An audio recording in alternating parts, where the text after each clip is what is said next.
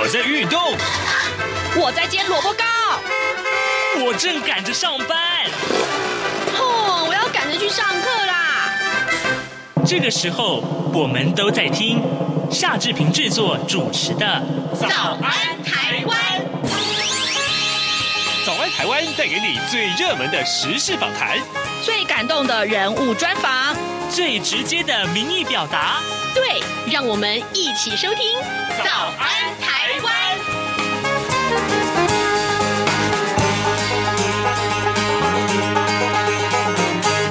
早安，台湾！我是夏志平。今天是二零二二年的十一月十七号，星期四，礼拜四。我们要进行的是刘碧荣时间。好，这个礼拜正好，我们待会儿来连线访问东吴大学政治系刘碧荣教授。这个礼拜有太多太多的全球峰会，还有呢，更重要是美国其中选举的结果，其实也不如大家所预期。这到底会有什么后果呢？待会儿我们都会请刘老师来跟大家好好的分析。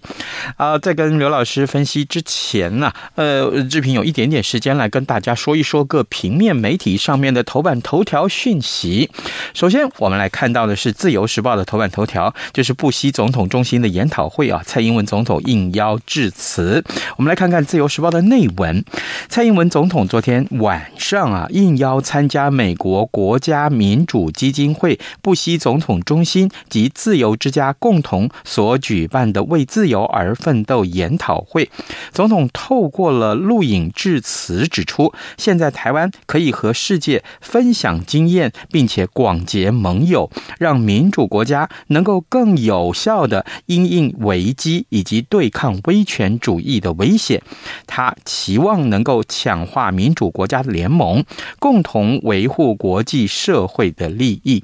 蔡英文总统还说呀，呃，世界上有许多国家的动荡政局，为我们带来更多的挑战啊，威权啊的这个呃政权呢，破坏了民主的制度，侵害了人权以及公民空间的潜在威胁，这是不容忽视的。那么，俄罗斯无端的入侵乌克兰就是一个典型的例子。这场战争啊，证明了专制政权将不惜一切代价实实现啊它的扩张主义的目标。这是蔡英文总统在啊布希总统中心的研讨会上面所说的这一段话的内容，今天放在《自由时报》上面的头版头条。另外，我们来看到是昨天啊，差点引发全世界第三次世界大战哦。好，这是中国时报的头版头条。呃，这个他一开始内文就提到第三次世界大战差点一触即发呀。二十国集团就是所谓的 G20，就我们昨天在节目中讨论到的 G20 的峰会在印尼巴厘岛召开之际啊，波兰临近乌克兰边界的一处农庄在十五号遭到了遏制飞弹击中，两个人丧生。这是俄乌。开战以来呢，战火首次波及北约成员国，并且。导致死伤，而北约是不是因此反击呢？这是全球高度关注啊。呃，在美国总统拜登对外强调说，波兰境内的爆炸是乌克兰防空系统飞弹所导致之后呢，俄方从第一时间的批评西方打算挑起第三次世界大战，转为赞扬美国，就整件事情呢才快速的降温。这是中国时报今天的头版头条讯息，当然。啊，另外，今天《中国时报》头版也告诉我们，川普正式宣布要参选二二零二四的美国总统。哇哦哇哦，这个消息，待会儿我们请刘老师给我们来看一看，好不好？另外，《联合报》还有啊，《经济日报》的。呃，这个头版头条，今天这个消息恐怕是备受瞩目，而且台北股市一定会有激励啊！为了确保我国半导体产业在全球的领先地位，行政院的院会今天要排定讨论被形容为台版晶片法案的产业创新条例修正草案，要给予符合一定条件的业者，他的研发费用还有设备支出可以。抵减盈利事业所得税，呃，行政院的院会通过之后，还会送到立法院去审议啊。修法之后，台积电和联发科这些半导体的大厂都有机会适用，呃，这个减免这个优惠的这个呃减税啊，明年就可以上路了。呜、这个消息恐怕今天会激励整个台北股市的。好啊，现在时间早晨的七点零五分零五秒，我们先请一段广告，广告过后马上就跟刘老师连线喽。从两岸、国际、历史文化与财经等角度透视中国的《这样看中国》节目，每周一到周五晚间九点三十分到十点在中央广播电台播出。如果您对《这样看中国》节目有任何收听想法或意见，欢迎寄信到台北市北安路五十五号，也可以透过电子邮件的方式。节目有两个信箱：二零二零 at r t i 点 o r g 点 t w，或是二零二零零二零三 n e w s at gmail. 点 com。再次谢谢听众朋友们的收听与支持，请持续锁定。每周一到周五晚间九点三十分到十点播出的《这样看中国》节目。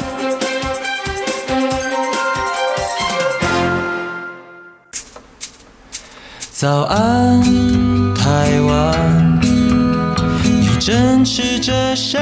么样的早餐？吐司加火腿蛋，咬一口，然后收听中央广播电台。早安，台湾，刘碧荣时间。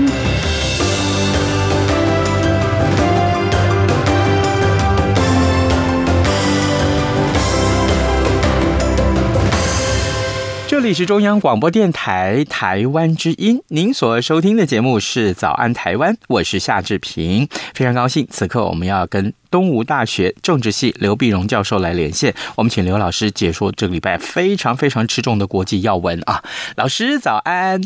早，各位听众朋友，大家早！谢谢老师一早又与我们的连线。老师啊，这个礼拜当然我们看到国际中的重点中的重点啊，啊，这个 G20 召开了。但是呢，在 G20 召开前，就是这个礼拜一的傍晚呐、啊，所谓的这个呃拜习会登场了。首先，我们当当然就把这个焦点放在拜习会，大家都关注拜习会上面所谓的台海议题。有关于这些个部分啊，或者两个人在会面的三个小时里面，老师他们都谈了些什么呢？对，因为本来啊，这次为什么全世界都非常瞩目呢？嗯，因为本来大家认为说，到底习近平跟拜登会不会见啊？一直到最后他们才呃才确认会见。本来就谈到说他们会会这个拜习两人会见面，但是美国好像比较急啊，但是后来又好像哎这个美中关系又不好，那到底会不会见？那终于就要要见了，见了呢，本来又担心说见面的时候呢，呃，是不是习近平三连任成功，意兴风发，呃，意气风发。啊，然后这个拜登呢，那说不定其中选举选的不好，然后呢，非说呃垂头丧气，嗯，对不起，那结果结果这样子呢，哎，结果后来发现其中选的不错啊，选的不错，哎，大家就大家都很高兴，都是两个这个意气风发的，然后举行这个呃三个多钟头这个会谈，会谈呢，当然呃一开始的他大家都是认为说。呃，其实结果也是这样的，就是非常重视，但是呢，不会有具体的结果。嗯啊，怎么可能一下子两人不好，忽然变好有具体结果了？对吧？那么的结果就是，呃，各自宣示了底线以后呢，也就表示继续在谈嘛。啊，那我觉得，我觉得几个几个值得注意的就是，呃，当然在台湾问题上，呃，那么中国大陆当然也画了一个红线了啊。是，那么就是说这是。就是就是这就是如果说呃那么那么希望说这个呃台海的和平，他习近平讲说，如果台独同台海稳定呢是水火不容，嗯啊，就是你如果台海稳定，要跟台独这两个不可能同时存在啊，就是他也画了他这个底线，但他也表示呢，呃中美不冲突不对抗和平共处啊，而且就表示美中国也不想挑挑战美国的领导地位啊什么的，呃也一再重复他过去讲的。就是世界够大嘛，容不下两个大国嘛，嗯，啊，就是新型大国关系。那美国呢这边当然也重申了，他是不支持台湾独立，也不支持两个中国，不支持一中一台，啊，也无意和中国发生冲突。那么当然他后来讲了，无意寻求同中国脱钩，无意阻挠中国经济发展，也也没有意思要围堵中国啊。嗯，啊，当然我们就看着讲的人不错啊，可是过去的美中关系呢？看起来就是美国在围堵中国嘛，嗯，美国在跟中国脱钩嘛，啊，那么于是我们就是我们从旁观的角度来看，就是，呃，他呃听其言还要看后面的实际政策到底执行出来怎么样。是，那他们现在就表示说继续在会谈呢、啊，所以就有布林肯呃明年一月到中国大陆去嘛啊，然后布林肯，然后双方呢又表示，你看双方元首同意呢，外交团队保持战略的沟通啊，开展经常性的磋商，财经团队。就宏观经济政策呢，问题展开对话协调，嗯，啊，共同推动这个气候会议二十七次气候会议 COP twenty seven 想取得成功，那也谈了这个呃工位啊、农业啊、粮食啊，当然俄乌战争啊、北韩呐、啊，那么都谈了啊，都谈了。当然，但是你说具体结果呢？那么你说大概来讲，中国大陆当然不可能在这边谴责俄罗斯嘛，对。但是中国大陆就表示说，他愿意。呃，就是表示反对，就是不能让核子武器真的被使用，啊，就反对这使用核武。哎，那这点中美两国是站在一起的。那北韩问题呢？当然，拜登也讲说，希望就中国希望多影响到北韩嘛。但是，但是当然，北韩的问题，呃，事后拜登也讲说，不见得有把握，是不见得很乐观，说中国会怎么样影响北韩。嗯，那么大体上跟我们预期的，我觉得差不多了，就是。呃，有关注，但是没有马上具体的进展，然后持续去呃沟通。但是只要他们两国愿意持续沟通，那对国际局势来讲，其实是个呃就稳定的一个一个趋向。是老师，我我特别要在就台海的议题的这件事情来请教您，也就是说这个事情啊，呃。在两个人都一开始就画出了这个，呃，习近平画出了红线，那这美国也有一些强调，所以在这样的一个国际场合上面，台湾一下子成为国际的焦点了。这对台湾来说啊，还有对这个全球来说，好像一下子就把台湾看到了它焦点的意义何在了。这对台湾未来而言有什么样的这个意义呢？其实，其实就台湾来讲呢，就是。有有的国家他支持台湾，我觉得根本就是打台湾牌嘛。哦，他打台湾牌，有的时候，那有的有的人真的支持我们，但有的呢，就是拿我们当做一个筹码，或者跟跟对方交涉的一个杠杆，嗯，那其实我我我们就在台湾，我们自己心里要有数，就是，嗯，我们还是要我们的主体意识，我们为了自己的利益。因为呃，追求自己的利益要自己国自己国家自己救了啊！嗯，我觉得你如果太依赖美国了，或者太什么，你你没把握，嗯，没把握，你不晓得今天是什么状是什么状况啊？对。那么呃，到国际上非常，你你看哈，国际上非常重视台湾没有问题。那你说这是在集团体上面，英国首相苏纳克也表示他会支持支持台湾或者怎么样。但是问题是，真的万一台海开打的话，发生战争的话。那你认为英国啦或者美国啦，多少人会认为他们会驰援台湾呢？呃，其实他们讲的只是撤侨而已啊，包括连日本都这样讲。嗯，所以就台湾的人到底觉得，到底讲是一回事，但实际上，万一真的发生冲突，有多少实质的援助会到？其实很多台湾人心里是个问号，是啊，这也是我们要非常谨慎的原因。没错，没错。呃，另外在 G20 啊，除了台海议题之外，当然更重要的是，我们看到 G20 整个会议的进行，跟俄罗斯啊，就是俄乌战争有很多很多的牵连呐。呃，最后 G20 有发表一个声明，但是这个声明，老师坦白讲，这个好像没有到一个非常正式的地位啊。那显然就是这个每一个与会的国家，当然包括了俄罗斯的自己。这个普廷都没有出席，还有就是这个中国可能也地立场啊地位是非常尴尬的，所以这个呃这个声明的这个分量好像不如预期，对不对？呃，但是总还是有声明嘛。哎，对，哈哈，本来是担心没有声明，你看最后的集团里也没有合照啊。哎，对，这个团体照，因为因为很多国家说不愿意跟俄罗斯代表照相啊。啊，那个其实本来呢，当然跟佐科威的预期有一点点落差了。那印尼总统佐科威呢，本来想说，呃，他希望能够扮演桥梁啊，能够调节俄乌俄乌的一个冲突。事实上，印尼还没有这个分量。啊，也没有也没有足够的筹码杠杆去做一个呃桥梁啊。他本来也希望说，你看他本来说为什么这是桥梁呢？那如果说这个泽伦斯基也来，普京也来，那就当然不可能嘛，他们都不来嘛。对啊，他最多只承诺，就有很多国家说，如果普京来，我们还是来，哎，这已经不错了。呃，但是后来当然普京也没有来了，所以其他国家来来呢，当然每人讲话，但是当然也有一些剑拔弩张嘛，啊，嗯，但是那么，但是对于对于这个，就想着就很多人就在担心，那最后会不会没有联合声明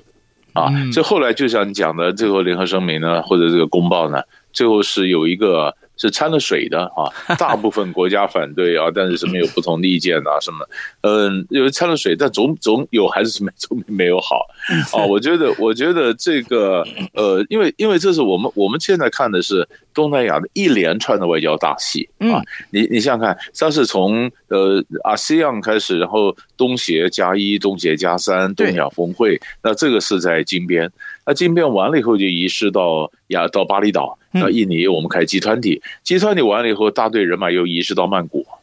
然后开开 APEC，所以所以就是柬埔寨、印尼、泰国轮流做中。啊，轮流做东，然后这个各国的政要就飞来飞去，好热闹的一个礼拜。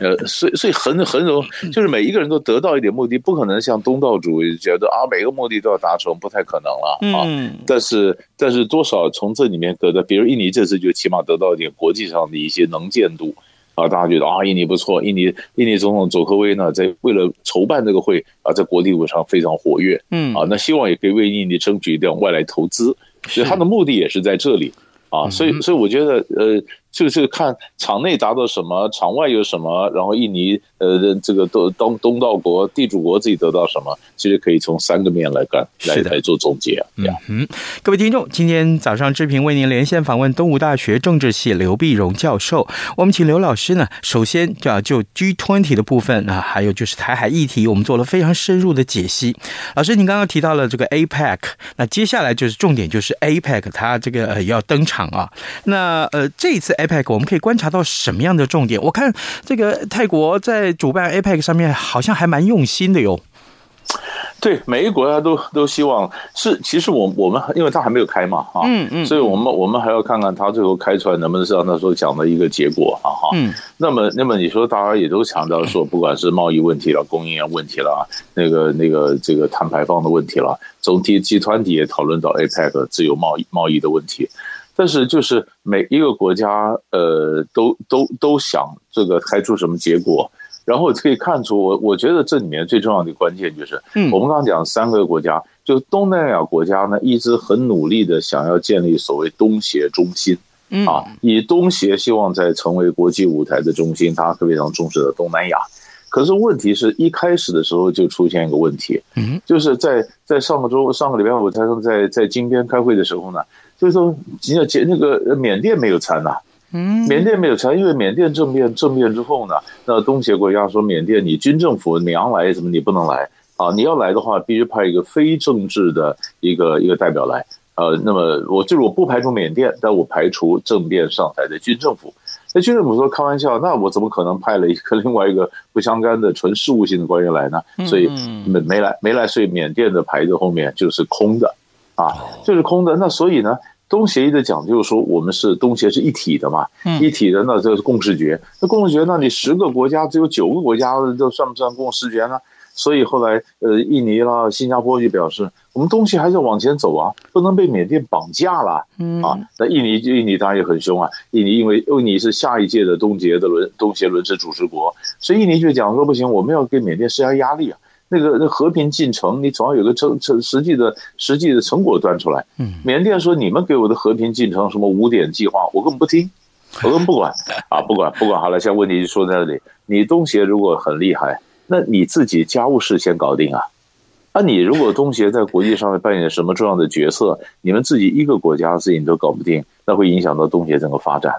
啊，所以他们在第一天的时候，呃，这个十一月十一号的时候，这个这个这个缅甸的问题又被提出来了，啊，那所以，我我们的然后接着你看，那各国当然就不，虽然冻结了这样，但是各国还在这边撒钱呢，所以美国也在，拜登也在这金边跟这个东协国家讲说，哎，我怎么撒钱？李克强去也在那边撒钱，啊，所以你看这个很有意思，中国大陆派的非常东中南，李克强是第一棒，习近平第二棒。嗯啊，那么那么拜登这边呢？那么他参完集团体以后就回去了，然后 APEC 呢，贺锦丽来，哎啊，呃，因为他因为因为因为就表示就慢慢的就是一般感觉有点 APEC 有一点点边缘化，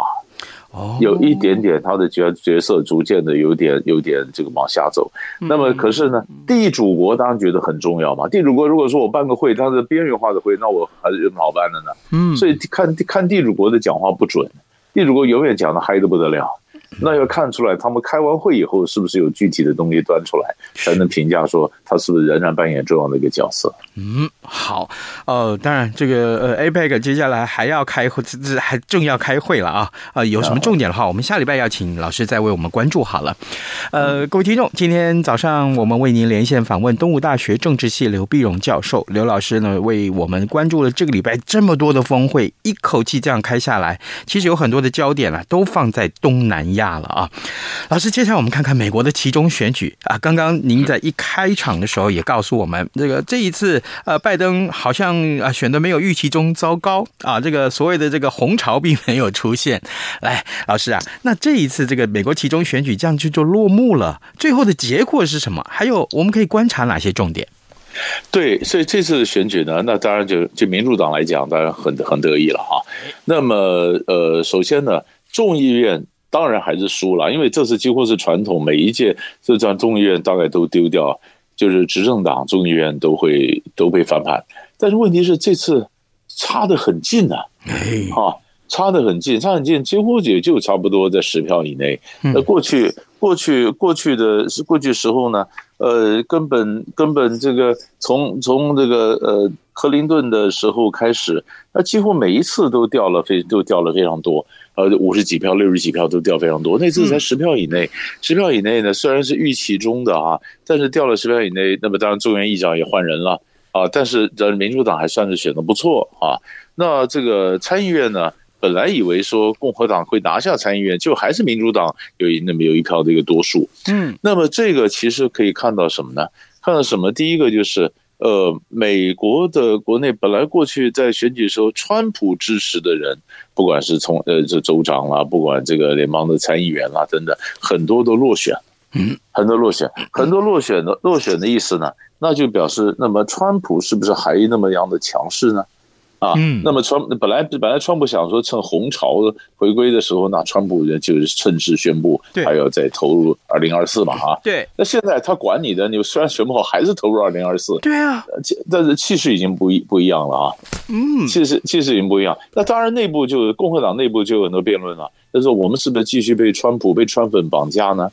对吧？那么我们是不是回归？所以就有就有几派不同的一个讲法。第一个当然是。呃，你说那将来的国会里面，民主共和两党还能不能合作呢？啊，那一种说，川粉既然如果不绑架的话，应该合作机会多一点吧？啊，多一点什么意思？就是以前你只要跟民主党合作，那些川粉的极右派的，就是说，哎呀，你是叛党啊，你是怎么样？那就就就就是你你你就背弃了共和党什么的，那这样子不好合作。那现在川粉的或者川普没有绑架的力道小了，那可能选择性的在一些议题上合作也许有机会。嗯，在另外一派讲法说不是，因为他因为众议院里面那个议长啊，他领导这个，但议长他得他们这这个共和党之微幅领先呐，嗯，微幅领先，所以每一个共和党的议员都有办法去勒索这个或者或者是绑架了这个共和党的政策，因为你只领先一点点嘛，嗯，那所以共和党的这个议长可能会跟妥跟一些激进派会妥协啊，他不敢往前冲，那个他没办法舍弃这些激进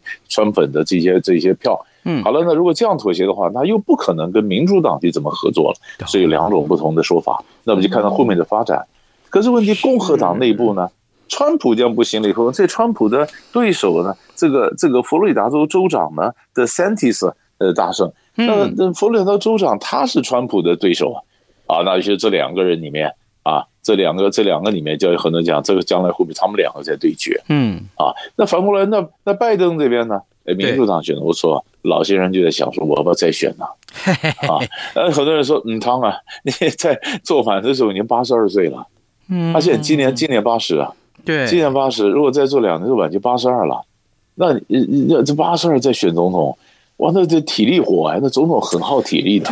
这个这个很辛苦啊，啊，所以他民主党内部可能也陷入一个天人交战的两难，到底到底谁出来？啊，所以又开启了一些有，就是在大概就是你可以没有像川就是川粉的影响力会有点下跌，但是很多党内的竞争、各党的一些辩论啊什么的，其实就逐渐逐渐开始了。老师，我们看一看。川普啊，这个川普当然在过去这四呃前面那四年他当总统的时候，这真的是全球叱咤风云。可是呢，呃，他自从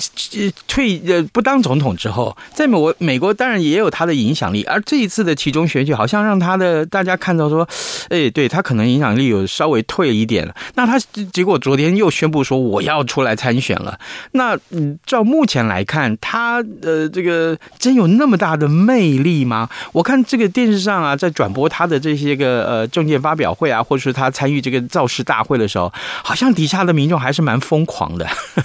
啊，对，因为因为其实其实我们现在看整个国际政治啊，各国都呈现非常高度的两极化，诶，非常两极化。所以所以你就看到第一个像美国这个两极化，你说川普虽然好，这次没选的不好什么，但是川粉的凝聚力依然还在。嗯，啊，就看看现在到底有多少多少，能不能能不能把他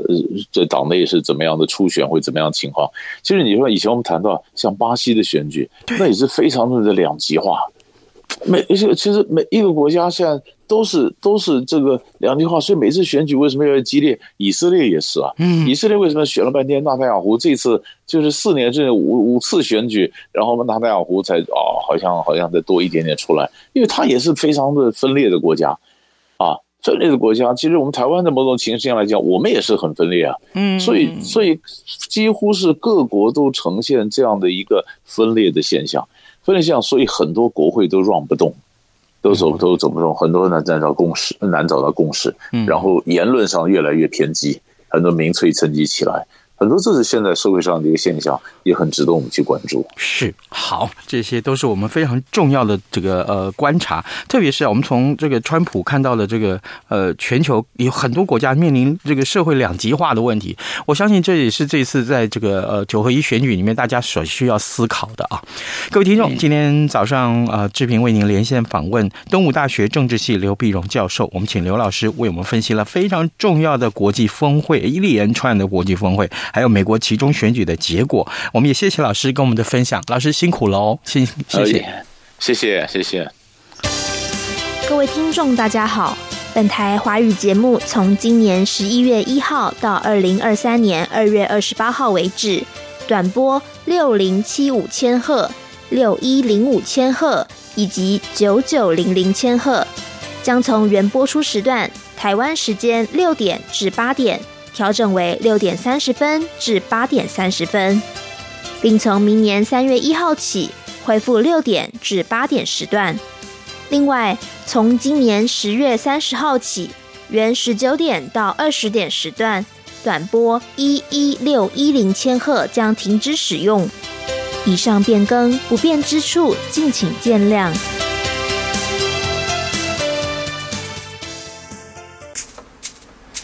早安，台湾，你正吃着什